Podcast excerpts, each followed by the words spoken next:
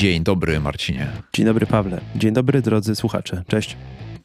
W naszej ankiecie na smartworkout.pl ankieta bardzo często pojawia się pytanie, które brzmi: jak łączyć różne rodzaje treningów? Piszecie do nas w listach, to brawo. Tak. Chłopaki, jak wy to robicie? List do Sawiego. Sawi, jak ty robisz to, że biegasz, jeździsz na rowerze, pływasz, jeszcze podnosisz ciężary?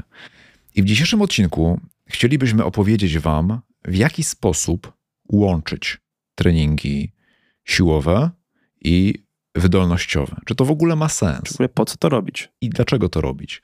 A mówimy różne metody łączenia treningów, bo jest ich kilka. Powiemy wam, jakie benefity osiągniecie łącząc treningi, jak robić to z głową. I przede wszystkim, co na ten temat mówią badania, bo do dzisiejszego odcinka Safi przejrzał całą masę badań, żeby przedstawić wam aktualny stan wiedzy. No tak, no bo jest taka wiedza, powiedzmy, chłopska, na chłopski rozum i każdy ma już jakąś opinię na ten temat wyrobioną. Jedni Mhm. powiedzą, że a po co to komu potrzebne, nie potrzeba, a drudzy, no jak to inaczej, dlaczego, dlaczego tego nie robić. Więc y, okazało się, że jest wielu badaczy, którzy przetestowało takich sportowców, Mhm. nie tylko sportowców zawodowych, ale też amatorów i mm, z tego wyłania się jakiś obraz, komu to może pomóc. No właśnie, mówię, że badania na, na ten temat sięgają lat 80., czy wcześniej nawet. Wiesz to tak? nawet jeszcze wcześniej, tak, Mhm. ale najciekawsze jest to, że takie oficjalne stanowiska nawet na przestrzeni ostatnich 10 lat potrafiły się zmienić. Są badania, które były 2.12, które jasno pokazywały wpływ, tak zwaną interferencję, której tam wspomnimy później, różnych treningów, jak na siebie wpływają, że raczej wpływają na siebie negatywnie, a później po paru latach widziałem aktualizację badań, dokładnie tego samego badania, Mhm. w którym jednak wyszło, że dobra, ale można to zrobić inaczej i wtedy już nie będzie tej aż takiej interferencji, już to nie będzie aż tak sobie mm, szkodziło, więc będziemy mówić o tym, jak to robić, żeby trenować dużo naraz, bo wprost, tak, tak, takie pojawiają się pytania i Aha. niektórzy z was y, lubią różne formy aktywności. Są tacy, którzy trenują na siłowni, ale weekendowo powiedzmy chodzą po górach, jeżdżą na rowerze, biegają, raz na jakiś czas chcą sobie wystartować w jakimś biegu, w jakimś triatlonie, w czymś takim. I odwrotnie, są tacy, którzy skupiają się na treningach wydolnościowych, ale po naszych usilnych staraniach i namowach w końcu doszli do wniosku, że pasuje coś poprawić, gdzieś poszukać jakichś usprawnień i już przetestowali wszystko i jeszcze została im tylko siłownia, która tak naprawdę jednym z pierwszych kroków powinna być wcześniej, żeby sobie poprawić swoją formę, czy to biegową, czy rowerową, czy jakąś tam. No i stoją teraz na takim rozdrożu, jak to robić poprawnie. No właśnie, bo jak to nagrywamy, to idzie jesień. Biegacze zastanawiają się, jak przetrwać zimę. Niektórzy oczywiście będą biegali, niektórzy nie. Zależy od preferencji, ale tym odcinkiem chcielibyśmy namówić Was przynajmniej do przetestowania siłowni jako może nie ekwiwalentu, ale dobrego Solidnego uzupełnienia uzupełnienia. biegania, Tak, które tak. można przeprowadzić zimą i które sprawi, że na nowy sezon biegowy od wiosny będziemy w świetnej formie.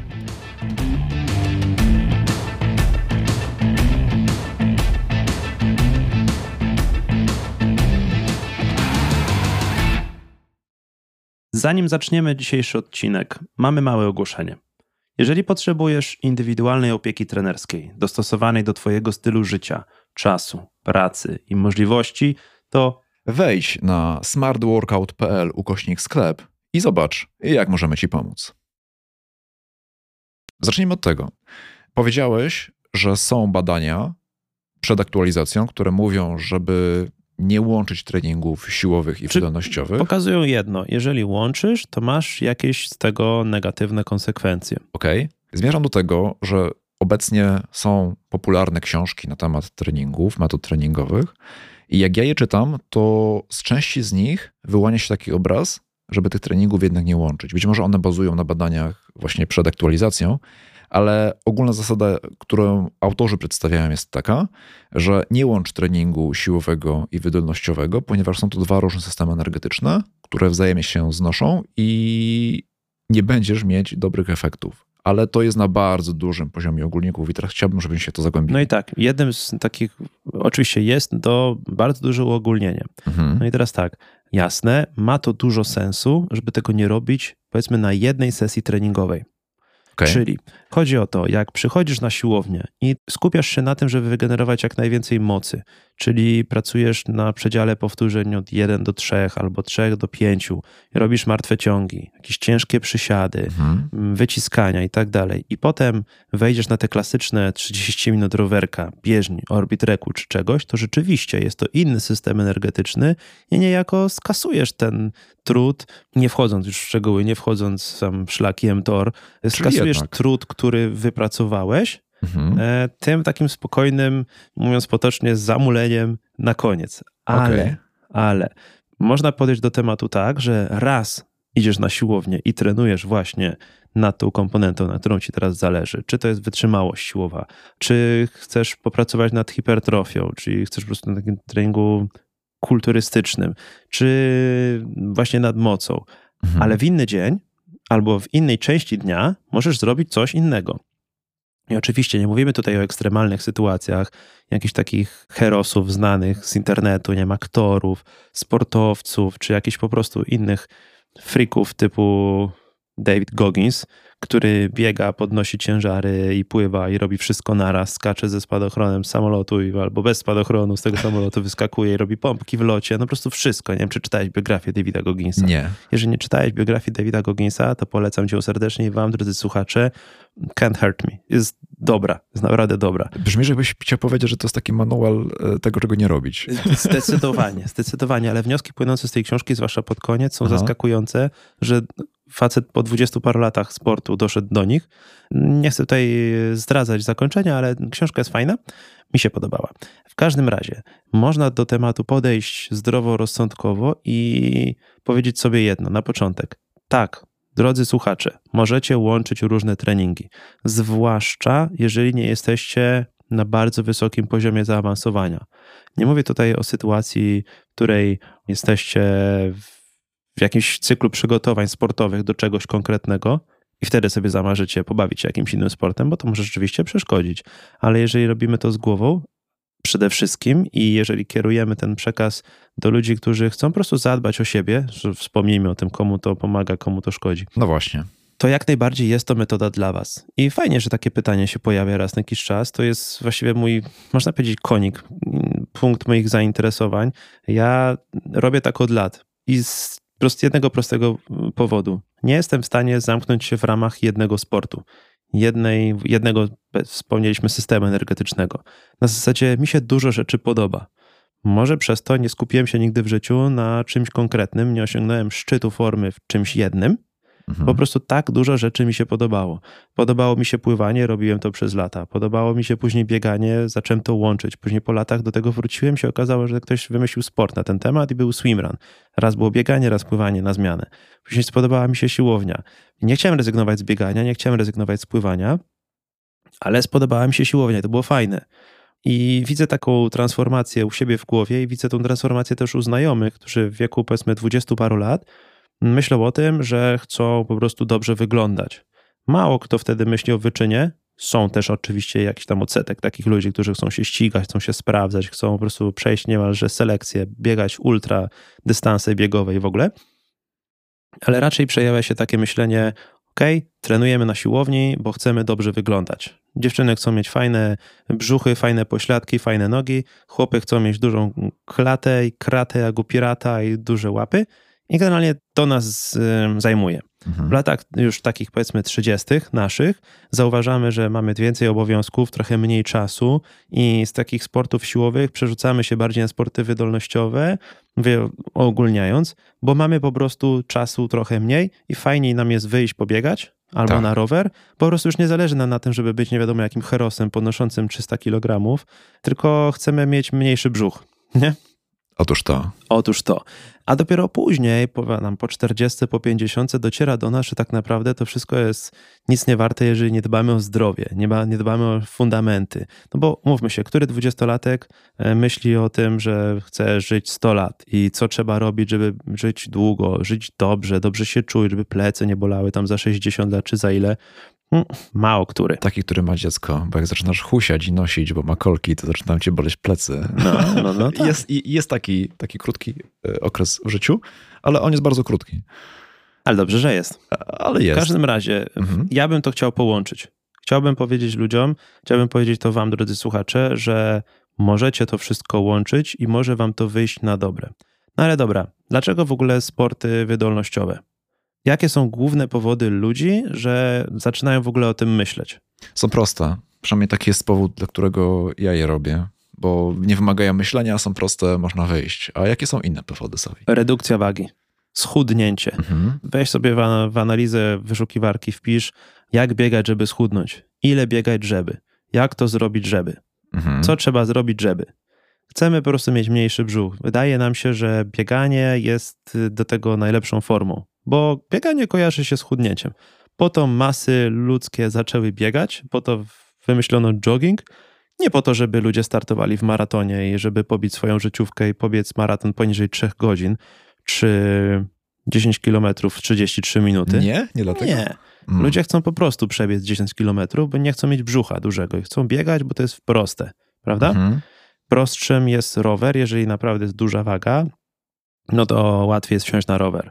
Teraz idzie, jak wspomniałeś, jesień, zima, trochę trudniej będzie ludzi przekonać do biegania, aczkolwiek moim zdaniem jest łatwiej zacząć biegać teraz niż na wiosnę w lecie, bo jest chłodniej, jest przyjemniej. Mi się fajniej biega teraz. To prawda, tak. Jest, jest, jest dużo lepiej. A z drugiej strony będzie więcej smogu. Nie będzie tak przyjemnie. Zależy kiedy. To zależy, ale... oczywiście. To tak. jest dużo tych, to zależy. Natomiast możemy też myśleć o tym, że okej, okay, dobra, bieganie nie, bo zimno, jesień, dobra, to basen. Nie? Basen też jest w miarę prosty. Raczej umiemy pływać, chodzimy sobie raz w tygodniu na basen i się nam wydaje, że ok, już zadbaliśmy o siebie, tak? Ruszamy się, pływamy sobie tą żabką dyrektorską te 30-40 minut, później jeszcze skoczymy na jedno wejście na saunę, które absolutnie nic nie da, ale no fajnie, nie? Jest odbębnione, załatwiony temat, tak? No. To są wzięte w duży nawias wszystkie formy wydolnościowe. Jest ich oczywiście więcej, tam ergometr nasz ulubiony, można tańczyć, spacerować po górach, jeździć na deskorolce, no jest tego pełno. To po co siłownia? Po co ludzie chodzą na siłownię? Żeby mieć większe mięśnie. Dokładnie, żeby wyglądać. Żeby hmm. wyglądać, żeby po prostu mieć fajne nogi, fajne pośladki, szerokie plecy, fajny brzuch. Później dopiero myśli się o tym, że niektórzy mogą chcieć być po prostu bardzo silni, więc ta odnoga sportów siłowych, trójbojowych, dwubojowych to już jest dużo trudniejsze, bo wymaga techniki i tak dalej. To już jest wyczyn, to już jest sport. Podnoszenie samych, podnoszenie ciężarów to już jest część bardzo techniczna. Teraz nie mówimy tutaj o sprawności, o zdrowiu, aczkolwiek to się z tym wiąże. Wiemy dobrze, już trąbimy o tym wielokrotnie, że trening na siłowni jest wskazany w każdym wieku. Tak rozwija nastolatków, rozwija młodych sportowców, starszym osobom pozwala wytrwać dłużej w zdrowiu, zwiększa gęstość kości i tak dalej, i tak dalej. No jest super kluczowa rzecz. Jak jest, masz 70 lat, przewrócisz się na rowerku, złamiesz biodro, to po takim kontuzji to już raczej się nie podniesiesz. Dosłownie w przenośni. No A trenując na siłowni możesz to ryzyko znacznie zredukować. Dobra, czyli zmierzasz do tego, że. Jedna i druga droga jest dobra ma jakieś benefity, ale tak. one są rozbieżne. Krótka przerwa na autopromocję. Jak wiecie, wkładamy z Savim bardzo dużo wysiłku w to, żeby wyprodukować dla Was podcast, przejrzeć badania naukowe, syntetyzować całą wiedzę. Dlatego jeśli podoba Wam się to, co robimy i chcielibyście nam pomóc, to... Dajcie nam follow w platformie, gdzie słuchacie tego podcastu. Ocencie najlepiej na 5 gwiazdek, a jeżeli chcecie, żebyśmy pomogli komuś z Waszych znajomych zainspirować się do tego, żeby popracował nad swoim zdrowiem, to prześlijcie ten podcast dalej.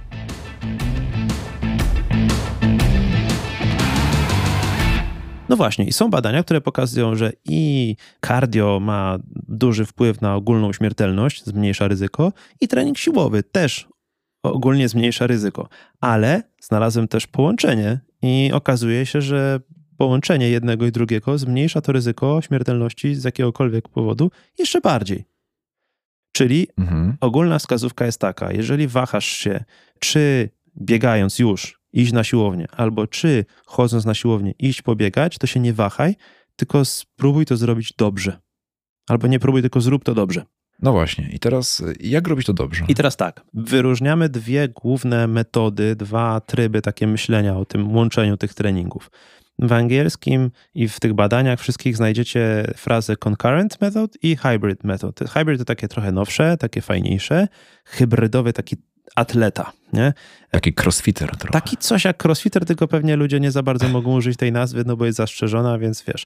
O crossficie już było. Mówiliśmy, Aha. był cały odcinek na ten temat. Crossfit jest super, ale, prawda? Mhm. Mm, taka była konkluzja. Generalnie crossfit jest fajny pod jakimiś tam warunkami. To też to zależy. Natomiast czym jest ta metoda równoległa? Czym jest ten concurrent? Myślę, że najprostszym przykładem jest przykład moich studiów. Są studia równoległe. Możesz studiować sobie równolegle matematykę, chemię i coś tam. I chodzisz na te wszystkie zajęcia przez te wszystkie lata na studiach, na wszystkie zajęcia na kursie z matematyki i na wszystkie zajęcia z chemii. Tak byś chodził na dwa kierunki tak naraz. Byś chodził na dwa prostu. kierunki naraz, tak, po prostu. Rekrutowałeś się na ten wydział, rekrutowałeś się na ten, niestety dostałeś się na ten i na ten i jesteś jednym z tych świrów, którzy nie rezygnują z żadnego studium i robisz wszystko, tak? Aha. Jesteś jak taka Hermiona. O, Hermiona to jest super przykład z Harry'ego Pottera, która tam miała, opanowała system bilokacji, że dwa była w jednym miejscu na dwóch salach, na dwóch zajęciach. Mhm, mhm. Ja natomiast studiowałem kierunek taki hybrydowy, który był połączeniem kilku wydziałów było dużo mechaniki i budowy maszyn i było dużo inżynierii materiałowej, chemii, właśnie. I część kursu mieliśmy na tym wydziale, część kursu mieliśmy na tym wydziale, także te zajęcia się uzupełniały, przenikały. Nie chodziłeś na dwie matematyki, czy tam na trzy różne chemie, czy tam na fizykę i tu i tu, czy na angielski i tu i tu, czy na dwa WF-y. Aczkolwiek ja chodziłem na wiele WF-ów, nadrabiałem za, za innych ludzi, którzy nie chcieli chodzić na te WF-y, Aha. tylko miałeś to zrobione z głową, prawda? Tak. No i ten hybrid athlete to jest taka osoba, która łączy różne treningi, ale one sobie nie przeszkadzają, przynajmniej w teorii. Metoda concurrent natomiast sprawia, że na przykład bierzesz plan treningowy do biegania, bierzesz plan treningowy na bycie wielkim hamem na siłowni, na podnoszenie ciężarów powiedzmy i to łączysz. Czyli robisz, robisz i to, i to. Nie? Czyli rano, rano robisz bieganie, a po południu siłownię. Dokładnie tak. Okay. No i teraz tak, na tej podstawie były te wszystkie analizy, te badania, mhm. które mówiły, że te, taka concurrent metoda nie działa, ta równoległa, bo tego po prostu było wszystkiego za dużo. Z reguły, moi drodzy, jak się bada? Jak się robi, bierze taką grupę badawczą i jak to wiemy, że coś wpłynęło na coś? Mamy grupę trenującą ludzi na siłowni i mierzymy ich przysiad maksymalny, powiedzmy, jakim ciężarem są w stanie zrobić przysiad, albo wyciskanie na suwnicy. Na maszynie, bo to jest prostsze, więcej ludzi jest w stanie zrobić na tej suwnicy, niż zrobić poprawny techniczny przysiad. Mhm. Okay. Mamy drugą grupę, powiedzmy, bierzemy sobie maratończyków, albo po prostu biegaczy jakiś, co tam biegają. Ich też testujemy na ten przysiad. Wiemy, że ci biegacze zrobią mniejszy przysiad niż ci, co trenują na siłowni, tak logicznie, nie? Tak. No i bierzemy trzecią grupę badawczą, którą łączymy. Dajemy im trening na siłowni i dajemy im trening biegowy. Jednocześnie. Jednocześnie, tak. No i patrzymy, u kogo te wyniki się poprawiły, a u kogo się nie poprawiły, czy wręcz pogorszyły. Mhm. No i oczywiste, że ci, co chodzili na siłownię, do, do, dowaliłeś im jeszcze biegania, warunki im się, wyniki im się pogorszą. Bo? No bo się bardziej na przykład zmęczyli. Czyli przeciążasz układ nerwowy. Zamiast się regenerować, to ty zamiast odpocząć, to idziesz biegać. Czyli brak czasu na regenerację. Tak chociażby. Na, najprościej mówiąc. Chociażby. Mhm. Dru, drugim powodem, najczęściej wymienianym, jest to, że często bierzemy sporty wydolnościowe, które angażują bardzo kończyny dolne. Mhm. Większość sportów wydolnościowych, o jakich pomyśleliście słuchając nas do tej pory, to było albo bieganie, albo rower. Tak no raczej mało kto myślał o jeżdżeniu na ergometrze narciarskim, bieganiu na nartach biegowych, odpychając się tricepsami, pływaniu czy czymś tam, tak? Czy nawet ergometrze wioślarskim. Nawet ergometr wioślarski, okej. Okay. Wydaje nam się, że tam pracujemy bardziej plecami, ale tak mm. naprawdę tajemnicą sukcesu jest praca nóg. Czyli generalnie nogi. Tak. Tak? No jest pełno badań, które analizują właśnie ten wspomniany już przysiad. No i powiedziane jest, że okej, okay, przez to, że biegali, to się im osłabiło. Nie? Ale konkluzje są też takie. Osłabiasz ludzi, którzy są na odpowiednio wysokim poziomie zaawansowania. Tak jak wspomniałem, są dwie, powiedzmy, dwa rozbieżne kursy. Chcesz być trójboistą i podnosić maksymalne ciężary, i masz kogoś, kto chce być maratończykiem. To jeżeli Twoim ambitnym planem jest pobiec poniżej 3 godzin w maratonie, albo zrobić 600-700 kg totalu w trzech ruchach, w wyciskaniu na klatę, przysiadzie i w martwym ciągu, mhm. to nie pomożesz mu łącząc te dwie dyscypliny. Ale jeżeli jesteś na takim poziomie amatorskim, jak powiedzmy my, to nam zdecydowanie połączenie, i to jest wprost wynikające z analizy tych, tych badań, nam to zdecydowanie pomoże. W sensie pomoże nam połączenie dwóch różnych metod, ale w sensowny sposób. Okej. Okay. Nie przeszkodzi, jeżeli będziemy robić temat z głową. Ogólna konkluzja jest taka: dwie do czterech jednostek treningowych wydolnościowych w tygodniu mhm. i dwie do czterech jednostek treningowych siłowych w tygodniu. Oczywiście pod pewnymi warunkami. Trening wydolnościowy możemy rozumieć dwojako. Trening interwałowy, tak zwany HIIT, i trening taki jednostajny, mhm. bo możesz biegać maraton, a możesz biegać na 100 metrów. Tak. Ogólna konkluzja jest taka: dla Twojego stanu zdrowia, ogólnej sprawności, długowieczności, jakości tego życia, bo to nie, że Ty będziesz długo żył, ale też żebyś Ty żył długo i dobrze, powinno zależeć Ci na tym, żeby to łączyć. Czyli na przykład, jeżeli robisz dwie jednostki treningowe wydolnościowe w tygodniu, jedna jest super intensywna, jakieś mhm. interwały, biegasz pod górę na przykład, dwie minuty na maksa pod górę, dwie minuty truchtem w dół i tak 10 razy albo 20 razy, a raz powinieneś biegać albo jeździć na rowerze długo, ale spokojnie. Czyli w takim drugim zakresie, powiedzmy, tętna. No i jeżeli do tego dorzucisz ze dwa, trzy razy siłownię, to to jest, wydaje się, plan idealny. Mm -hmm. Taka jest ogólna konkluzja z przeglądu najnowszych badań, najnowszych wyników, tych takich już powiedzmy zaktualizowanych. Komu nie będzie to pomagało? Młodym sportowcom, którzy się specjalizują w jakiejś dziedzinie. Jeżeli bierzemy jakąś grupę młodych sportowców i robimy im takie generalne przygotowanie, wspominaliśmy o tym GPP przy periodyzacji treningowej. Tak. No to tam fajnie by było, żeby tacy sportowcy byli wszechstronni. Powiedzmy, bierzesz młodych narciarzy, dajesz im zadania biegowe, kolarskie, gimnastyczne, akrobatyczne, pływackie, różne takie. Przez to będą rozwinięci, wiesz, w, w różnych płaszczyznach i dzięki temu później, jak już zacznie się specyfikacja, to po prostu będą lepszymi sportowcami ale jeżeli już są na końcu tej takiej juniorskiej drogi, powiedzmy wchodzą w dorosłość, to jeżeli dalej będziesz im dawał ogólne różne rzeczy, to nie pozwolisz im się rozwinąć. Wspomniałem już o sportowcach takich zawodowych, typu, no mamy zawodowego kolarza.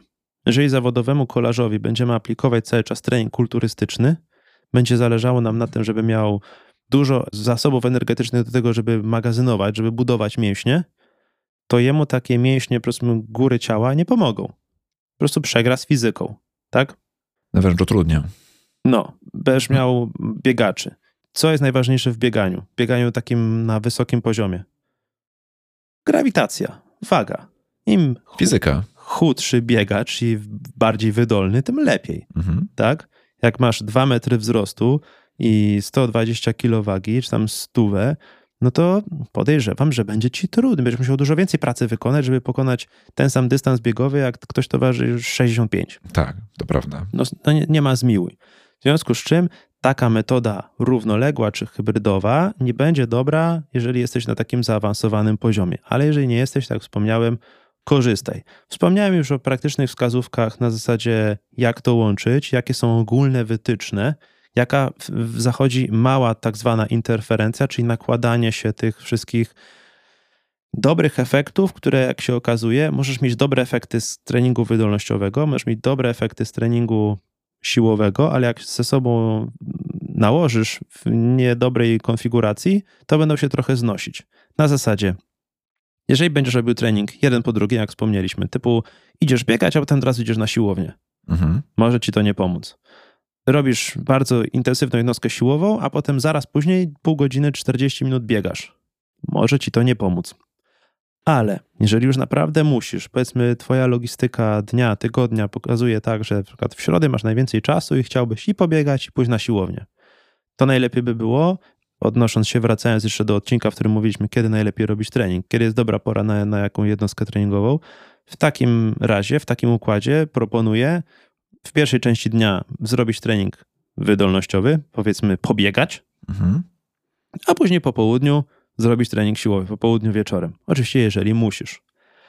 Jeżeli nie musisz i możesz podejść do tematu tak spokojniej, tak żeby faktycznie mieć benefity, ale żeby się nie przetrenowywać, nie przeładować, to ja proponuję podejść do tematu tak. Ustal, co jest priorytetem, czy chcesz być, wiesz, jakkolwiek silniejszy, lepiej wyglądać, mieć większą siłę względną, bezwzględną, być, nie wiem, gimnastycznie bardziej rozwinięty, siłowo, obojętnie co, czy taka domena siłowa, powiedzmy, mhm. czy bardziej wydolnościowa, bo za pół roku chcesz pobiec w biegu na 5 km, powiedzmy, albo 10. Ustal, co jest priorytetem i powiedzmy, jeżeli priorytetem jest bieganie, to załóż sobie trzy jednostki treningowe w tygodniu biegowe i dwie siłowe uzupełniające. I popatrz, masz 5 dni treningowych, codziennie robisz coś, powiedzmy po godzinie, takie twoje golden hour. Nie musisz mieć psa goldena, żeby mieć golden hour. Od poniedziałku do piątku możesz trenować. Albo mieć jeden dzień w tygodniu przerwy i w weekend jeden dzień treningowy. Jest to super plan. Moim zdaniem teraz, jak na tu i teraz, jak dla mnie, mając tyle zajęć i obowiązków w życiu, ten plan brzmi idealnie. Nie chcę rezygnować z jednego, nie chcę rezygnować z drugiego. Chciałbym to jakoś łączyć. Wiem, że nie będę mistrzem świata ani w jednym, ani w drugim, ale jedno i drugie sprawia mi na tyle dużo radości, że po prostu chcę to utrzymywać. I ja tak to, moi drodzy, robię. Okej, okay, to pytanie na koniec, Marcin. Powiedzmy, że mamy, mamy biegacza i mamy plan treningowy, biegowy, który oscyluje wokół 3-4 sesji w tygodniu. Tak. Chcemy tego biegacza namówić, żeby również uzupełnił ten plan biegowy planem siłowym.